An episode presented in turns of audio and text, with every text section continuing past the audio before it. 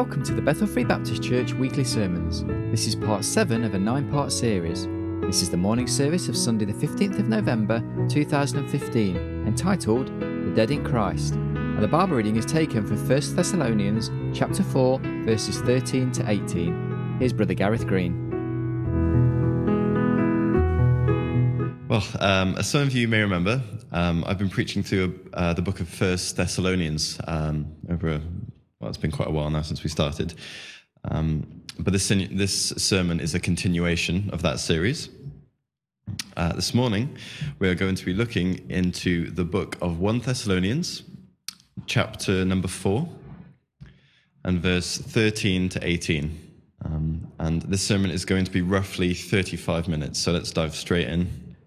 Let's read 1 Thessalonians chapter 4, verse 13 to 18. I invite you to stand to honor the reading of God's word. But I would not have you to be ignorant, brethren, concerning them which are asleep, that ye sorrow not, even as others which have no hope. For if we believe that Jesus died and rose again, even so them also which sleep in Jesus will God bring with him. For this we say unto you by the word of the Lord, that we which are alive and remain unto the coming of the Lord shall not prevent them which are asleep. Verse 16. For the Lord himself shall descend from heaven with a shout, with the voice of the archangel, and with the trump of God, and the dead in Christ shall rise first. Then we which are alive and remain, shall be caught up together with them in the clouds to meet the Lord in the air. And so shall we ever be with the Lord. Wherefore, comfort one another with these words. Heavenly Father, uh, we just pray now that you would uh, bless your word to our understanding, uh, bless your word to our hearts. I pray, Lord, that by your Holy Spirit you would um, yeah, just speak to us and uh, bring things to light that perhaps we haven't seen before. Uh, help us, Lord, to uh, know you better and to, to love you more deeply through this study of your word. We ask these things in Jesus' name. Amen. So, this uh, relatively short passage tells us about the rapture of the church. Uh, so, what is the rapture? The word that we use, rapture, comes from the term caught up that we see in verse 17. Uh, the Latin translation of this verse uses the word rapturo, uh, and the Greek word that it translates is harpazo, which means to snatch or to take away. So when we talk about the rapture, we are talking about Christ snatching us up and taking us away. Paul's purpose in giving us uh, this information can be seen in verse 13 Paul's desire is that these fellow Christians would not be ignorant about what has happened to those Christians that had already died. And secondly, he doesn't want them to have the same sorrow that unbelievers would have in the same situation. We also find another purpose for Paul sharing this information in verse 18. He instructs the Thessalonians to comfort one another with these words. So, Paul's three purposes were to remove ignorance, remove sorrow, and implant comfort. And therefore, the aim of this sermon is to inform and to comfort us. Paul's purpose here also fits very well with the overall uh, purpose of the letter, which we can see in chapter 3 and verses 2 and 3. Just as Timothy had been sent to comfort and establish them in their faith, this follow up letter was sent in response to Timothy's report to comfort and establish them. Now, it is clear that they already had some teaching on this topic.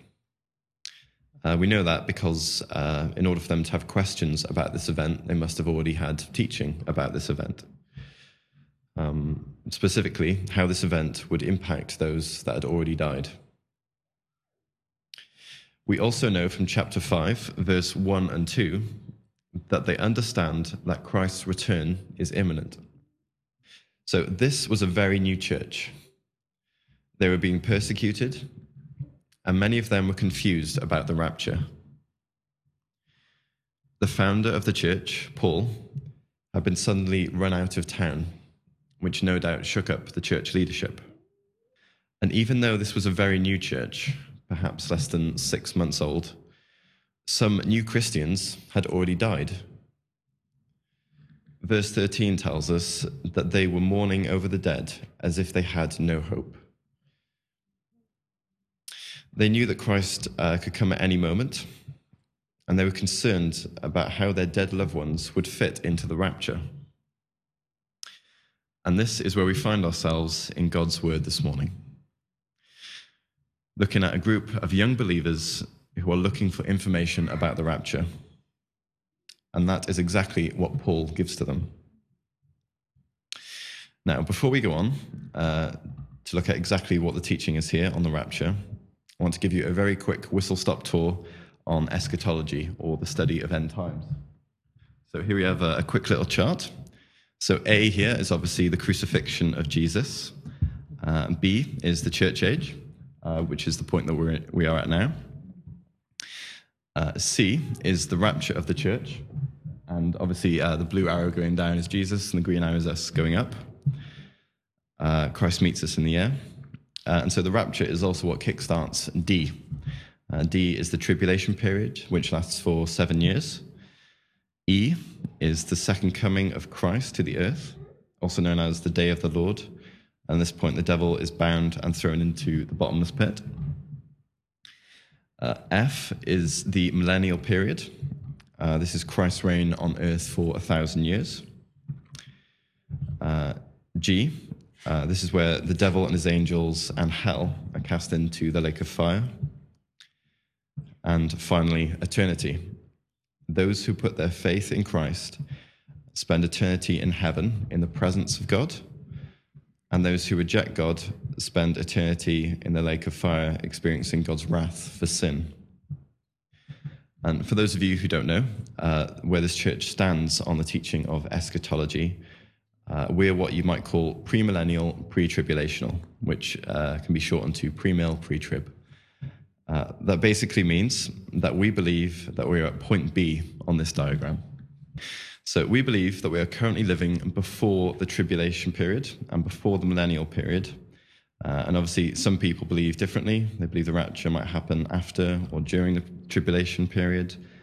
Uh, there are also what we call amillennials or postmillennials. And uh, I have brothers and sisters in Christ that I believe that I'll be spending eternity with that believe differently. Uh, but obviously, we don't have time to go into all of those details right now. It's just to help you understand where we are on the timeline.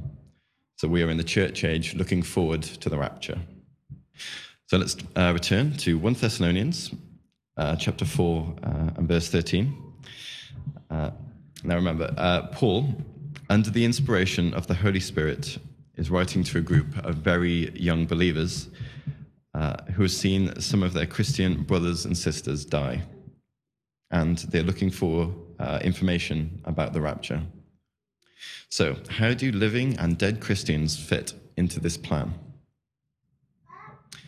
Paul now proceeds to give them more detailed information about the rapture. Uh, so, the passage that we're looking at today is one of three key passages on this event uh, John chapter 14, 1 Corinthians 15, and 1 Thessalonians uh, chapter 4, where we are now. And each of the time that these teachings uh, come on this subject, it was in response to distress. In John chapter 14, the disciples were confused and distressed because Jesus was leaving. And so, in the middle of their distress, Jesus says, Let me comfort you.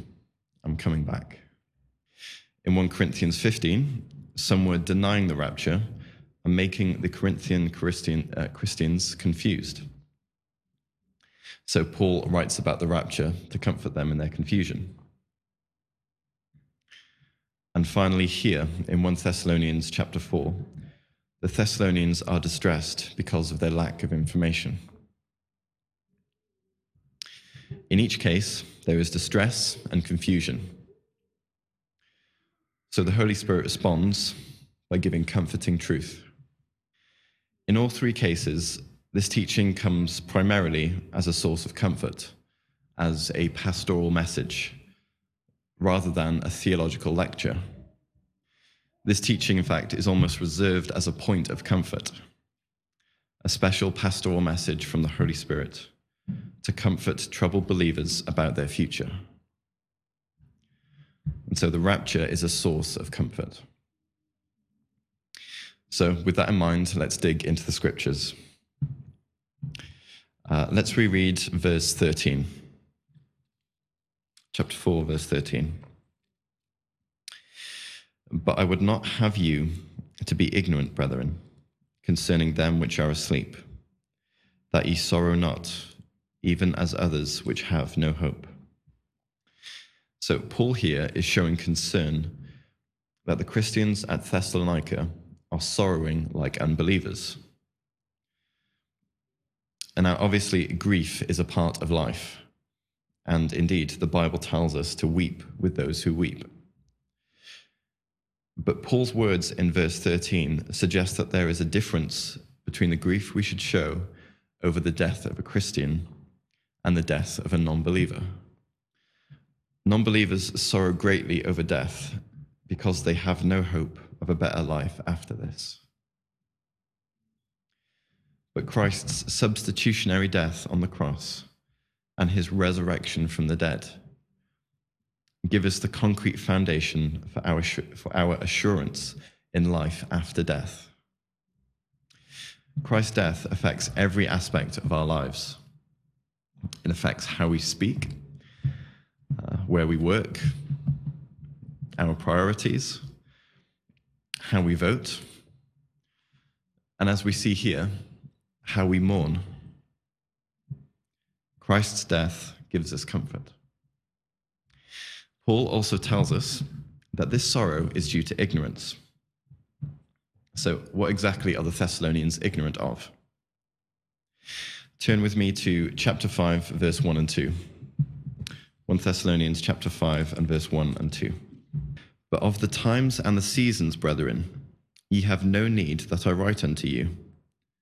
For yourselves know perfectly that the day of the Lord so cometh as a thief in the night. So here we see that the Thessalonians were not ignorant about the day of the Lord. The day of the Lord meaning the second coming of Christ. We can tell by what Paul goes on to say in chapter 4 that the Thessalonians were ignorant of or had incomplete information about the rapture. If we look at verse 15, we can find more information about why they had sorrow. Paul seems to be comforting them that dead Christian friends and family would in fact be raptured. Let's read verse 15.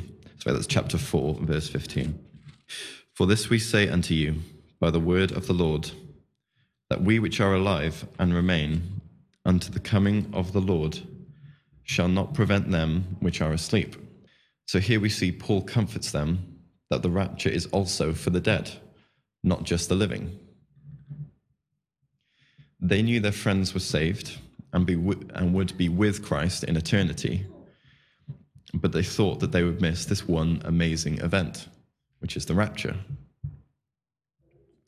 And so I'm going to give you the three P's of the rapture. So, the foundation of the rapture, the people of the rapture, and the plan of the rapture. If you spell foundation with a PH instead of an F, and you get three P's. so, if you will, the foundation of the rapture, the people of the rapture, and the plan of the rapture. So, the first P, the foundation of the rapture. As said earlier, the foundation of all of our hope and the rapture lies in the gospel. The death, burial, and resurrection of Jesus Christ. Because of our sins, we need forgiveness. And our sin is basically God saying to go this way. But we say no, and we go this way. Jesus died on the cross to take the punishment that we deserve upon himself. And the only way that we can receive forgiveness from our sins is by repenting of our wrongdoings and living God's way, by putting our faith and trust in Him and His death and resurrection. We can be forgiven of our sins. Now, verse 14 tells us how the gospel impacts this teaching of the rapture. Let's read verse 14, chapter 4 and verse 14. For if we believe that Jesus died and rose again, even so, them also which sleep in Jesus will God bring with him. So we can see that because Jesus died and rose again, it's logical that Christians that died, Christ will also rise again in the rapture.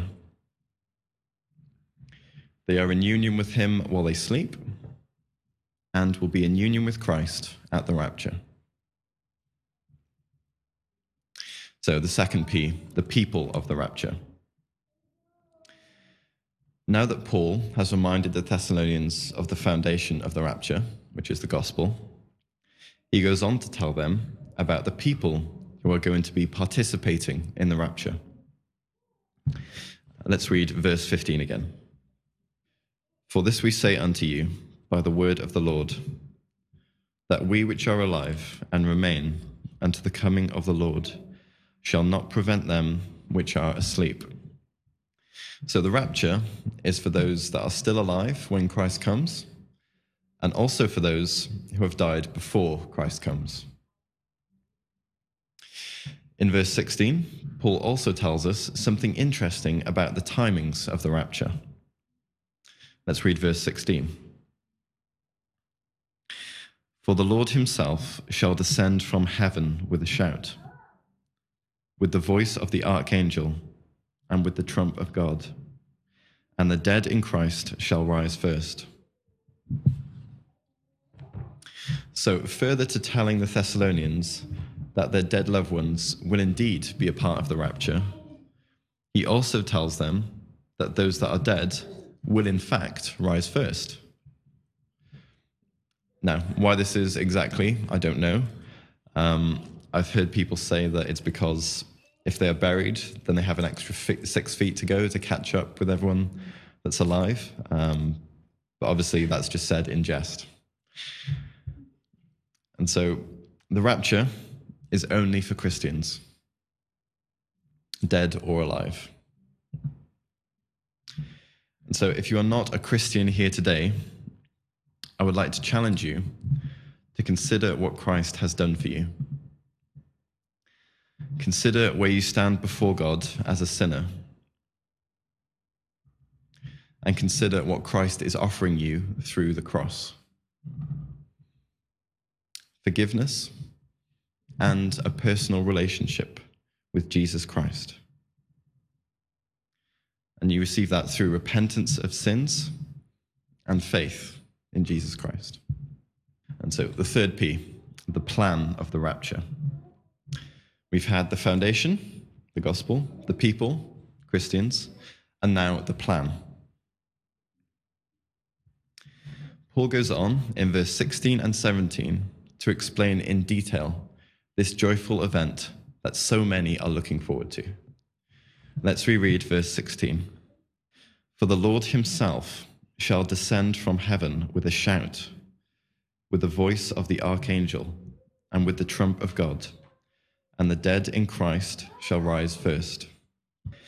Now, we know that this uh, event is extremely important because the Lord Himself will be descending from heaven. Not someone upon His behalf, but Christ Himself. This is clearly something not to be missed. But He won't simply arrive quietly and unannounced. We are told that the Lord Himself shall descend from heaven with a shout. Have you ever imagined what it's like to hear God speak? Have you ever wondered what it's like to hear God shout? Imagine the sound of thunder. Imagine the sound of a volcano erupting. Imagine the sound of Niagara Falls. Or every instrument in an orchestra playing the loudest note it possibly can. Imagine the sound of an earthquake. Imagine hearing a whale bellowing or a lion roaring. All of these pale in comparison to the sound of the Lord shouting. And not only that, but we are told that this will be accompanied by the sound of the archangel. Imagine a choir of young children, perfectly tuned and in sync. Imagine a group of people who had given their whole lives to the craft of singing, using every ounce of their concentration and passion to serenade their audience. Or imagine a symphony hall full of the saints of God singing, who had been praying for the salvation of their friends and family for years, and they've just witnessed a revival. Again, these are no comparisons to the pure holy voices of angels that have been untainted by sin. We also know from verse 16 that these voices will not be singing without the accompaniment of music. The instrument that will be used to announce the rapture of the church is the trump of God. Um, on the battlefield, trumpets were used to announce different things to an army telling them to make themselves ready for battle or to move to a particular location. When we hear this trumpet, there will be no uncertainty about what we are hearing or what is about to happen. And because this is something that has never happened before, I think this will be a trumpet that has never been blown before. And this tapestry of music will make such a holy frightening, glorious, and joyful sound that no one would have heard anything like it before. Let's look at the end of verse 16. And the dead in Christ shall rise first. Uh, can you imagine what a sight that will be? Upon hearing such an unbelievable sound, you look up, and everywhere around you on the horizon you see the resurrected bodies of fellow Christians that you're going to be spending eternity with. Rising up to the clouds to meet Jesus face to face. Now, we know from the rapture account in 1 Corinthians 15 that in that moment we shall be changed in the twinkling of an eye. That's quicker than a blink. Now, what will we be changed into? Well, we can't spend eternity with Jesus in these sin cursed bodies, can we? Corruptible must put on incorruption, and this mortal must put on immortality. Imagine that. No more sin cursed flesh, no more pain. Holy. Uh, let's read verse 17. Then, we which are alive and remain shall be caught up together with them in the clouds to meet the Lord in the air, and so shall we ever be with the Lord. And so, once we hear this unimaginable tapestry of song and music, and look around to see our dead brothers and sisters rising to meet Jesus, we will then look down at ourselves and find new bodies freed from the curse of sin. And then, as we see in verse 17, we which are alive and remain shall be caught up together with them in the clouds. Have you ever wondered what it would be like to fly? Well, we will fly. We will be caught up by Jesus. And not only will we meet our fellow believers again in the air,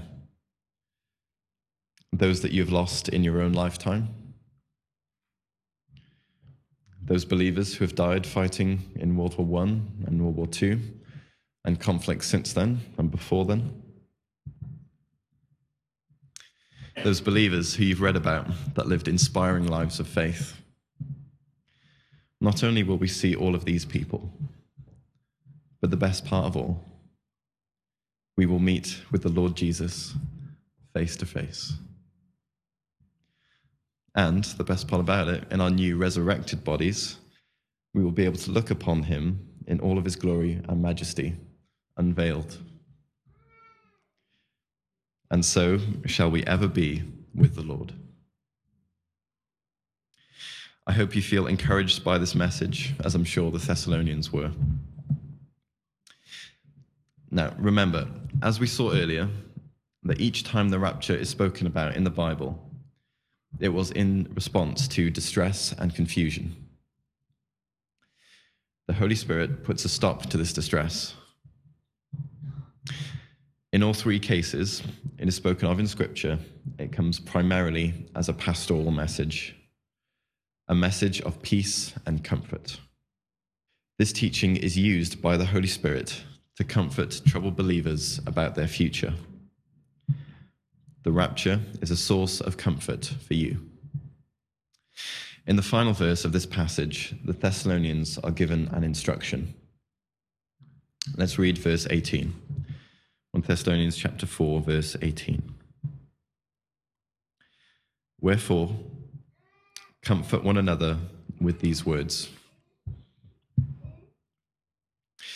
Paul instructs them to comfort one another with these words. You can comfort one another when you say goodbye. It's never goodbye, it's see you later. You can comfort one another when fellow believers have life threatening illnesses. That illness will not stop you from being a part of the rapture. You can comfort one another when fellow believers have pain in their bodies, or lose their sight, or lose limbs. We will have new bodies one day. You can comfort one another when believers lose a fellow Christian, or when you lose a fellow Christian. They are only asleep.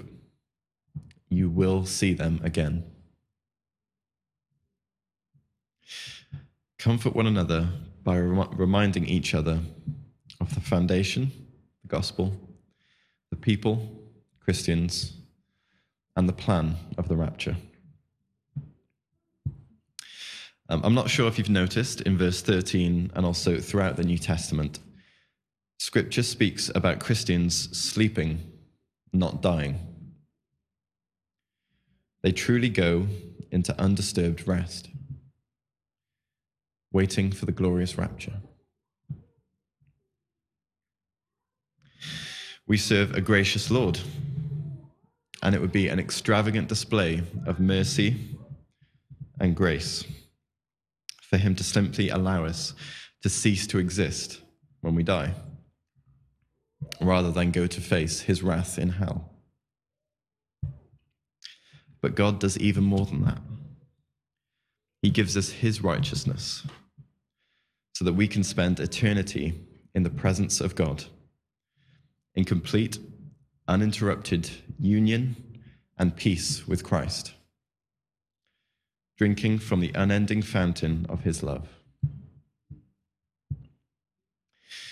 So, in order to eliminate the overwhelming grief of these Thessalonians, Paul tells them about this great event. And so, to finish, uh, I'd just like to reread this passage again. 1 Thessalonians chapter 4, verse 13 to 18. But I would not have you to be ignorant, brethren, concerning them which are asleep, that ye sorrow not, even as others which have no hope. For if we believe that Jesus died and rose again, even so them also which sleep in Jesus will God bring with him. For this we say unto you by the word of the Lord, that we which are alive and remain, unto the coming of the Lord shall not prevent them which are asleep. For the Lord himself shall descend from heaven with a shout, with the voice of the archangel, and with the trump of God. And the dead in Christ shall rise first. Verse 17. Then we which are alive and remain shall be caught up together with them in the clouds to meet the Lord in the air and so shall we ever be with the Lord. Wherefore, comfort one another with these words.